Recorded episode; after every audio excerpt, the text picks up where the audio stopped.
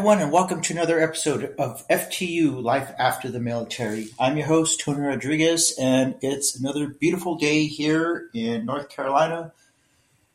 It feels like I'm being brought alive because the heat is up to about 90 degrees, the temperature, and it feels like the humidity is about uh, a thousand percent. Um, so you walk outside, and it just feels like you're uh, being punched in the face um, with the humidity. Um, but if that's the biggest complaint I have today, um, then I'm going to say that's a pretty good life, right? Um, I'm complaining that the weather is a little uncomfortable. Yeah, that that's that's a pretty good life right there. Okay, so in today's topic uh, topics, what do I want to talk about? Well, I want to talk about um, a few things. One, I want to address uh, uh, last week's podcast because I had a few questions about that. I also want to talk about uh, my trip to the Matchbox 20 concert here in Raleigh on Wednesday. Who would have thought that a Matchbox 20 concert would have caused so many issues, right? Or so many um, thoughts on my part. And then I want to finish up the show um, just talking about how, um, on two things. I visited a couple of friends this week and my thoughts on running. And then, of course, I want to give shout outs and you know I want to you know do the customary farewell. Okay, so last week I was a, a little, uh, I guess, no, I was just honest about uh, special operations, right, and the idea that um, you know the people that in special operations, you, you know, you get this arrogance or this uh, idea that um, you're just a little bit better than everyone else. And that isn't true. And again, I like to bring up uh, Benny Goodtimes and La Piedra, right? The Rock. And the reason why I bring them up is because that was those are just two people in one organization, right? Well, USASOC is pretty pretty big, and so is the rest of SOCOM, right? And I'm figuring if those two idiots were in my unit, then I know there were some pretty big rocks um, throughout the rest of SOCOM. And if that's the case, I know there are other people like me wondering how, how did those guys get here? Like, how are they doing the same job that I'm doing? And so you have to look at it this way it's either they lowered the standards, whoever the powers may be, um, lowered the standards so we could let, so we could just fill numbers, right? Because you needed bodies to continue the mission, which I could totally understand. Two, maybe we're not that special, all of us. And three, and this is the one that people really don't like to confront or ask, maybe I'm not very smart. Maybe I'm a moron because they're stupid and I'm here in the same unit with them. So maybe we're just a unit of, of idiots because I refuse to uh, accept the fourth option that those two dummies are actually intelligent. Nope, that's not a possibility. Just threw that one out. All right, we're not even going to test that for validity. it's just it's just stupid. right? Because they're stupid. And anybody who ever talked to those guys knows you, can see it instantly within two seconds. Um, so it took a little bit of soul searching, and you know, for me, I had to uh, throughout my career, military career, I had to come to realization that you know maybe I wasn't as awesome as I thought I was, and that's fine. And the reason why I bring this up is because, again, right, I teach um, some young soldiers, and I was you know, I have some gripes because they wait to the last second too. They um, they know that they're going to go out on missions and they need some training, and it's whatever they request. I'll try to provide um, meet their um, request, right? Because that's why I'm there. I'm there to serve them. They're not there to service me, right? They're not there to help me out. That's not the point. I have a job. My job is to provide them instruction on what they want the thing is, they of course you know they have a million things going on, and they wait till the last second, and they want guest speakers, and it just isn't going to happen, right? It just isn't going to happen sometimes. Um, but I, at the same time, I was stopped and I thought about it. It's like some of those kids, they're kids, they're 20 years old, right? And I was thinking these these people are going overseas to represent our country, not necessarily in combat operations, you know humanitarian assistance, disaster relief, uh, foreign internal defense, you name it, whatever, right? I was thinking, well, what was I doing when I was 20? When I was 20, I was uh, back in California. I was trying to figure out how to buy a 12 pack, um, you know, because I wasn't 21, so I couldn't walk in and actually buy it. So I was trying to figure out ways how to purchase beer. That was my biggest goal in life at the time. I was still going to college, but that was, it didn't pan out, right? So my biggest goal was trying to figure out how to buy some beer and just how to fill up the tank in my Mustang right? And these guys, you know, I, I I'm a little too honest with them, but at the same time, they're just not ready. They're just not ready. Their minds are not developed yet, and they don't have the skill. I don't care what you say. Going to a school in special operations for three to six months does not prepare you for geopolitics and international relations. It just doesn't. And then when you go overseas, you're dealing with people who are highly educated or you're dealing with people who are not very highly educated. The problem is, is that they just don't know how to interact, right? And I try to explain this to them. It's like the only reason why people will have anything to do with you is because you have the power of the United States Embassy behind you. If you did not have that, they would not deal with you. They don't care about whatever terminology you use. They don't, nobody cares because you're just not that important. They have more experience, more education, and they know how to manipulate people better than you do. 20 years old, 25 years old, you just don't have it. I'm sorry to tell you this, but you just don't have it. Now, why do I bring this up? Honestly, I couldn't care less because I'm out. I'm retired. That's not my problem. One, I wanted to say no hard feelings to the people who are in. Thank you very much for serving your country. Uh, and that's it. That's all you get. That's all you deserve. Nothing else. I'm not going to apologize because I'm not sorry. And, uh, but I bring this up because when we get out, you have to have more. Just saying that you were in special operations is not going to get you a job. Saying that you were a leader is not going to get you a job. Being a leader in the military is not actual leadership being a leader in the military is basically just being like a bunch of Pol Pots, Ho Chi Minhs, Stalin, Hugo Chavez in Venezuela. Pick your dictator. That's all it is. You do what I tell you to do, or you will be punished.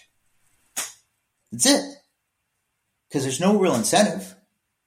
What's the incentive? Well, I'll just do the bare minimum, 60%.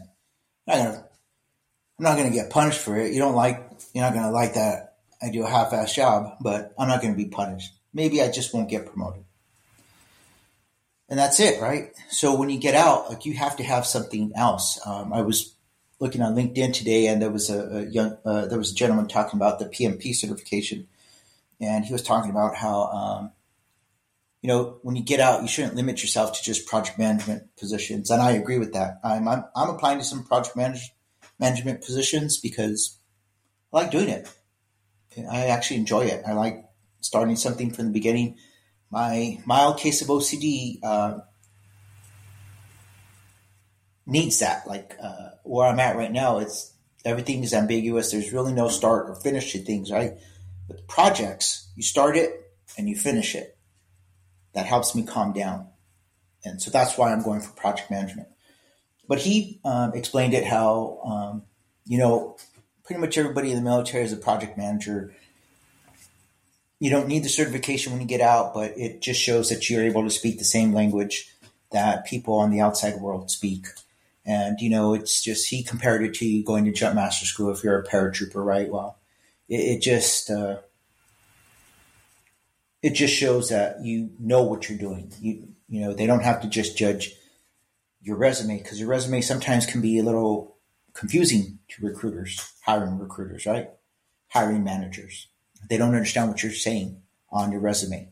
But if they see that PMP certification, they'll say, oh, okay, well, I know what this guy, he, he understands the basics, right? He, he, he's a 70% at project management on the outside. So we'll, we'll give him a shot. So, and that's what you have to understand, right? When you get out, it's, you have to continue to, um, to learn. And uh, you know, I, I was uh, interviewed for one project management position this week, and they were asking me, what have I done uh, lately? Because uh, I had my education on there, completed my last master's in 2022. And, you know, in the Army, you would think, well, that's good, man. I, I finished master's. What else do I have to do? No, of course. What was the first question they asked me? Um, first question was, what have you done to um, continue your, your, education to learn? And I, so I explained to them, hey, you know, um, yeah, just about finished with my PMP and I started a PhD program. I'm, you know, five cloud, four classes in, and uh, you know, it's going to take a few years, but you know, and of course, he asked, "What is it in?" Told him global leadership, and so I'm not saying it got me the job because I'm still to hear, um, but it shows that I'm still taking an interest in improving myself and learning. That even at my old age of 49, that I still want to try to be uh, just a better version of me. Right. And so that's all it is. It's like, uh, yeah, I was a little, maybe a little too honest, which I don't think that's really the case. It's again, right. The army has no problem when you screw up, um, putting you on blast and putting you front and center to humiliate you. Right. And I totally get it. So now that I'm out, why would I, um, want to protect the army in any way, shape, or form. This is what happened. The best of your best were not very good. They weren't. And so people need to hear this. And why is this? Um, so for those young kids that are in the military right now, people who are getting out, know that nobody cares about your MSM. Nobody cares about, you know, that you went to air assault school or any of that. Nobody cares. Just be humble, be empathetic, just be yourself, right? People can spot phoning. Um, in the military, you're taught like to just say stuff. Um, if you don't know the answer, just say something, but with confidence, and then people will believe you. That's not going to work in, in an interview. You know, they're asking you specific questions for the job. And, you know, that's like saying that, you know, if you're going in for a job just to be like a, a cook at Burger King, right? And they're asking you how to make a hamburger and you start talking about how to catch fish or, you know, like how to um, collect the perfect eggs when from chickens or something. It's like, yeah, you sound confident, but you're not answering the question. And that's the whole point. So take the good parts of what the military gave you which is about 10% of your entire military career and take the other 90% and just flush it down the toilet because that's all it's worth. Okay. I, I was asked um, if I wanted to have my children join the military, right? Well, they're adults. So if they want to join the military, that's up to them. I personally don't want them to join the military, but I can't stop them. That's that's their decision. Now, um, you know, I mentioned on here before that I don't speak about my military career to my kids, and I don't speak about it to my grand grandkids. Why? Because I don't want them influenced. I've seen a lot of um, people in the military where they have their kids and they dress them up in you know little kid uniforms of ACUs or whatever OCPs, whatever we're calling them now, right? The BDUs, the camouflage uniforms you know, kids are out there saluting. It's like you're you're not even giving your child a chance to do something else. Like you're leading them straight to the military. If that's what they want to do, great. Uh, but we should do better for our children, right? Again, my parents uh, had limited education, right? My father um, immigrated to the United States. He worked in uh, the orange fields for a while, and he worked as a painter, um, painting using lead paint to paint airplane parts. in both instances, right when he was picking oranges out there, they would fly over and they would dump uh, insecticide over them, right? Got to kill those bugs, so they would just cover up, right? And then when he was uh, painting, uh, he was just they gave him this little paper mask, right, to cover his cover his mouth and his nose he was using lead paint. Um, well, coincidentally, my father came down, uh, was diagnosed with cancer, right, when he was about I don't know, in his 30s, late 30s, right? Well, yeah, because he was, they were dumping all these chemicals on him and he was around lead paint for decades, right? And so he never wanted me to go into like factory work or doing stuff that like harsh chemicals because he didn't want me to uh, suffer the same fate he did. My father passed away at 53. That's uh, pretty young. I'm 49. And, you know, to think that's only four years away from me. Um, so being in the military, right, um, I was injected with everything under the sun. Um, have all these these radios and satellites and uh, satellite dishes going off, and uh, you know, I don't know if I'm going to come down with some form of cancer later on due to my exposure in the military. Um, but I know that I don't want my children to join because there are other things for them to do. If you want your kids to join, go ahead. They're your kids, they're not mine. I just want my kids to have options and know that they can do whatever they want. They're not limited to what I did. Okay, so I went to the Match, Matchbox 20 concert this week, right? Before I start, let me let me explain something. Um, when I was in East Los Angeles, um, I was a spoiled kid, right? My parents gave me everything I want. Uh, granted, you know, they couldn't afford to give me uh, buy me a Ferrari or even like a, a, brand new car. But I got a car, right? I got a 66 Mustang, right? And at the time I was, I was so spoiled. I, I didn't appreciate it, right? Because I was a punk kid and growing up in East LA, right? I excelled at school, right? So the teachers tell us all the time, like, if you just do well, you know, you'll go to college and have a chance to make something of your life, right? So I grew up always thinking that I was entitled, that society owed me something, and it doesn't. It doesn't at all. But what are those teachers supposed to do in East Los Angeles? Be honest with me and tell me, well, there's a very good chance that you'll be in a gang, so you'll either be dead or in jail by the time you're um, 20, or uh, you'll get somebody pregnant and you guys will have a kid by the time you're 16, right? Because that's this is the story of East Los Angeles, and so they have to tell us something. So they just focus on education and said, well, I would hope they would focus on that because they're teachers. If you just do well, you'll get into college. Well, of course, you know, get into college, and we weren't dirt poor, so uh, I didn't qualify for any uh, financial aid. And so after three years, it just didn't pan out, right? And so I just always thought like uh, going in for jobs. It's like, well, I, I can do the job. I'm an intelligent person. If you train me, then I, I I can do the job. Well, that's not how jobs work. You have to show up with skills that the employer needs, right? And uh, so I had my head up my ass. I thought I was better than everyone else. I wasn't, obviously. And so when I joined the military, um, you know, I was a land combat missile system system repairer, right? What is that? I fix the, the TOW missile and the Javelin missile. So, of course, people the first sergeants I had, they were either warehouse guys or mechanics, and they weren't too bright. So of course they hated our section.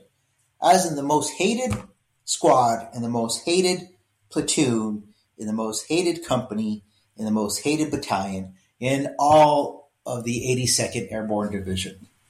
Um, that says a lot, right? Because uh, most people are miserable there. I still had a good time because, I mean, if you're the most hated, well, it's really it can't get much worse, right? Um, so I had a good time and I enjoyed my time in the 82nd. But along the way, um, the way the military handled things, uh, you know, my wife and I, we had a miscarriage when I was in Iraq, my first deployment, or my second deployment actually to Iraq. And the 82nd screwed that up completely. Uh, um, you know, it just got real bitter with the military, you know, had PTSD, started drinking a lot. And of course, you know, um, if you if the military doesn't think you're abuse, it's like just get rid of them, right? They're garbage. You know, he's a loser. Mm, no, I'm not. I'm not a loser. And uh, but I became really disgruntled, and of course, because like I people I mentioned before, Drew helped me out a lot, helped me get my life back on track, and uh, you know, I still remained a disgruntled soldier. Uh, but it wasn't until after I, my team sergeant time was up in the um, the 95th Civil Affairs Brigade that I started to feel a little bit better. I went out to Camp McCall, felt better out there, came back, was a little bit better. But I already had that reputation of just being a disgruntled guy. And really wasn't anymore. I was pretty pretty happy with life and pretty content. And um, but life got a lot better once I left the military. Now, why do I bring this up? Um, because I'm neither of those people anymore. I'm neither the person that was in East LA, and I'm not the person that was in the military. I'm something else. You know, I like to say, taking the best of both both those worlds, right? So back to the topic, right? So I went to the Matchbox 20 concert, and of course, people were drinking. You got to understand, this concert was supposed to take place in 2020, but then COVID hit, so they shut it down. Thought about 2021, no, still can't do it. In 2022, they decided, hey, we're going to um, record a, a, record, so we don't want to record uh, tour this year, so we can tour next year, and you guys will buy a record as well. So that's what they did, right? And so, of course, you have a lot of people there that are drinking and get drunk, and that's fine. Like, enjoy yourself. I don't care. Um,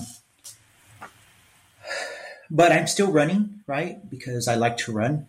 And on Wednesday, the day of the concert, I had to go uh, have my hip checked out. Well, because the joint is deteriorating, and it's going to have to be placed out eventually. And so I ran that morning. I was on my feet all day. So at the concert, you know, I, I was sitting down at the lawn. And so, of course, the drunk people around me were trying to pick me up and like, stand up. It's like, yeah, no thanks.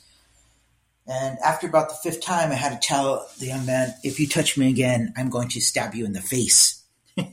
and he got all upset. He didn't understand why. It's like, well,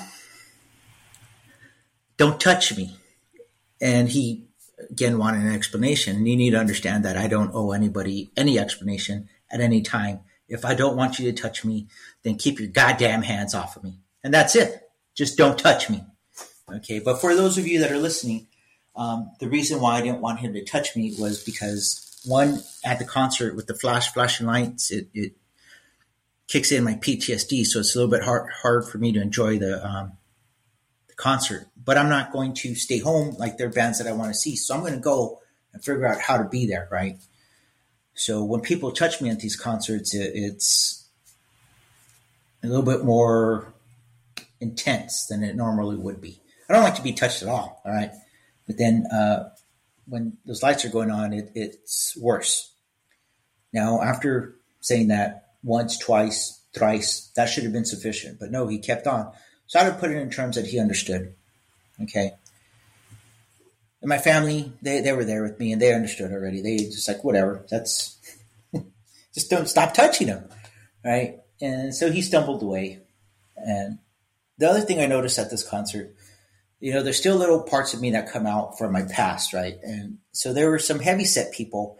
And I was thinking to myself, it's like, wow, it's really looking like that cartoon from Disney, um, WALL-E, right? Where it's just a bunch of heavy set people on, uh, on their hover chairs. I thought, oh my God, these people aren't overweight, they're obese. That was my fir- um, first thought. But fortunately, I caught myself and so what? So what? They're enjoying life. They're getting out there and they're enjoying life. They're not bothering anybody. They just want to enjoy a concert like I want to enjoy a concert. Just like I didn't want that guy touching me. They don't want anybody telling them anything or that's their life. They can live it however they choose. So I was pretty happy that I caught myself. Um, because who cares? Like, why waste time on that? You know? And I was talking to my uh, coworker about that, and they were they were saying that yeah, you know, people are just getting overweight, and it's it's embarrassing. It's like it's, you know, who cares? Like, just let people live their lives. Like, just it doesn't matter. It doesn't matter, right? And of course, I got the questions Matchbox 20, why would you go to Matchbox 20? Which my question uh, to them was, did you buy my ticket? And the answer was no. It's like, then what do you care? Why do you care if I go to Matchbox 20? Right? This, this isn't junior high, guys. Right? we don't have to explain ourselves to anyone. You, you know, we always get these like, "Whoa, why did you do that?" or "Why'd you go there?" or "Why'd you like that?" I don't need to explain myself to you. and when you view things like that, you know, you can be polite about it or don't be polite. It's your choice, right? You have to decide how you're. I don't like being polite because people are rude to me, but they expect me to be polite. That's not how it's going to work. I try to leave people alone because I want them to leave me alone. All right. So, what's the takeaway from this? It's like, man, just go live your life. If those people want to be overweight, that's fine. If you want to go try to be a wave model, that's fine. You know, I'm a bald guy. I've thought about going out and getting hair plugs, right? Going up to Bosley. Um, but I don't want to spend that money. That's pretty much what it comes down to. I already have it figured out. I already know what I want. I want the Steven Seagal. I want to look. I want to look ridiculous like that. Uh, but no, I'm not going to invest some money in that. All right, so um, I got to see two of my friends this week. Alfredo and uh, Junior, and it was it was great. Uh, Alfredo is actually the first person to have come over to my new house. Um, in my mili- when I was in the military, the only person who ever went over to my house was Drew. Other than that, nobody. I didn't have anyone over to my house. So Alfredo would be like only the second person in that I know from the military that's ever been over to my house. And because I'm trying to change, try not to be a recluse you know, trying to let a few people into my little inner circle. And my inner circle consists of me, and that's it, right? And uh, so I'm trying to, um, you know, just be a little bit different and let, let a few more people in. And it was good to see them. You know, we didn't hang out too long, but you know, just staying in contact and just seeing how they're doing. It was good. It made me happy. Now, one of the last topics I want to talk about is running. Right? I love to run. I started running when I was about 14. It brings me peace. It makes me happy. I've had people tell me, that's not fun. Well, you don't get to tell me what I view as fun. I decide. Nobody else. It's not like we're taking a vote. You know, we're not going to the polls. Is running fun? No, I don't care. If I see it's fun, it's fun. And uh, I've had a few people ask, hey, let's go running together. And it always becomes a little awkward because I don't want to be rude, but I don't run with other people. The military kind of ruined running for me because I hated running in formation. Um, because if I want to run fast, I'll run fast. If I want to run slow, I'll run slow. If I want to walk, I'll walk. You know, and it's always been my time. That's the one thing, one and only thing I do for myself. Complete. I don't share it with anyone ever. Not with my kids, not with my wife, no one. You know, and, and that's me. You know, when I was over in England, Jim said, "Hey, you know, we should go for a run." It's like I, how how do you, you know, he's just being polite and he wants to like hang out. How to tell someone I don't run with other people, right? I've had multiple people ask, like, "Hey, you know, we should go run," and it, it just isn't going to happen because that's for me. And I I bring this up. Uh, not to explain it to everyone because again, I don't have to explain anything, but you should all have something for yourself that you don't share with anyone. Okay. This podcast is turning into something like that as well. I've shared it with people, but I've had multiple people tell me, Hey, well, you should have somebody um, do a professional intro music for you. It's like, no, it's like, well, it could be better. It's like, it's exactly how I want it. You want to know why? Because it's mine. And if I wanted somebody to um, create some intro music for me, I would go hire someone, but I don't. And it's exactly the way I want it. It might be crappy. Okay. So what? That's how I want it. I want it to be crappy. It might be the best podcast out there. I know it isn't. But if it is, then that's exactly how I want it to be. It's mine, right? And running is the same thing. It's how I relax. It's how I enjoy my alone time. And we all need that, a little bit of alone time. So figure out what that is. Hopefully it's not going out and drinking um, because you don't want to be that guy in a bar by yourself drinking.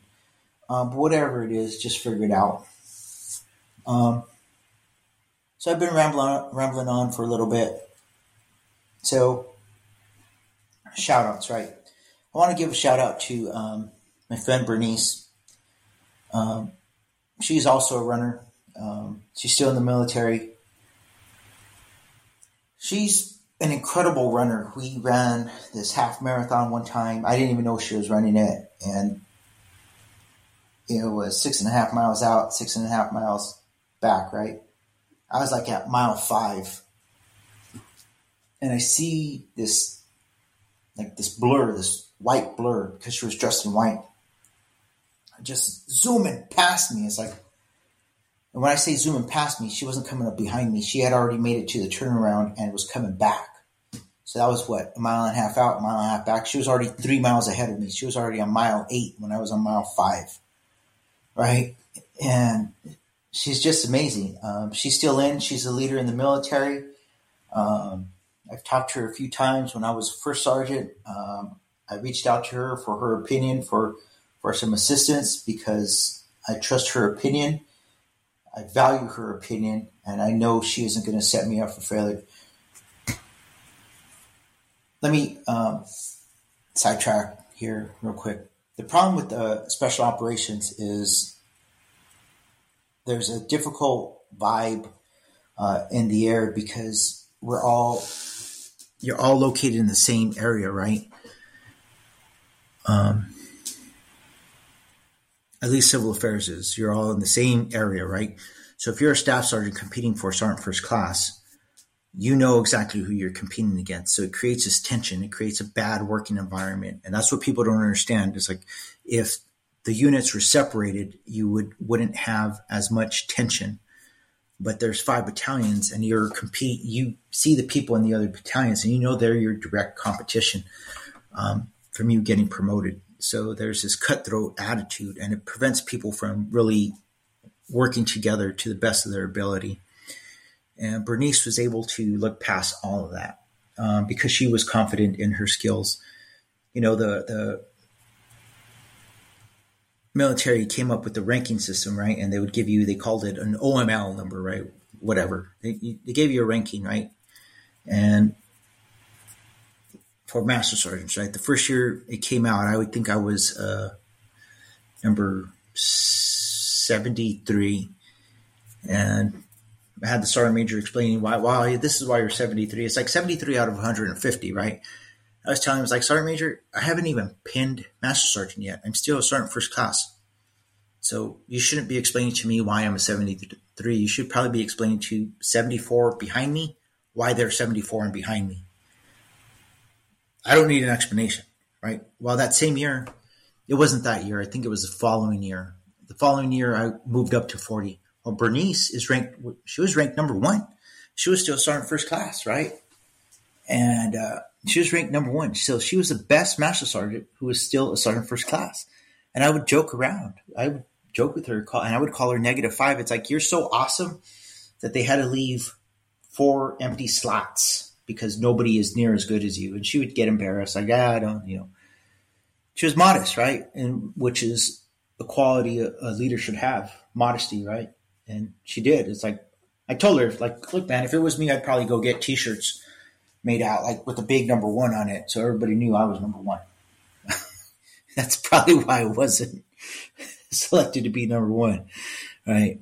Uh, but I just want to say, hey, thank you for all the assistance you gave me I know you're still in, but I know when you get out that you will be successful in whatever you do because you are an example of what a leader should be.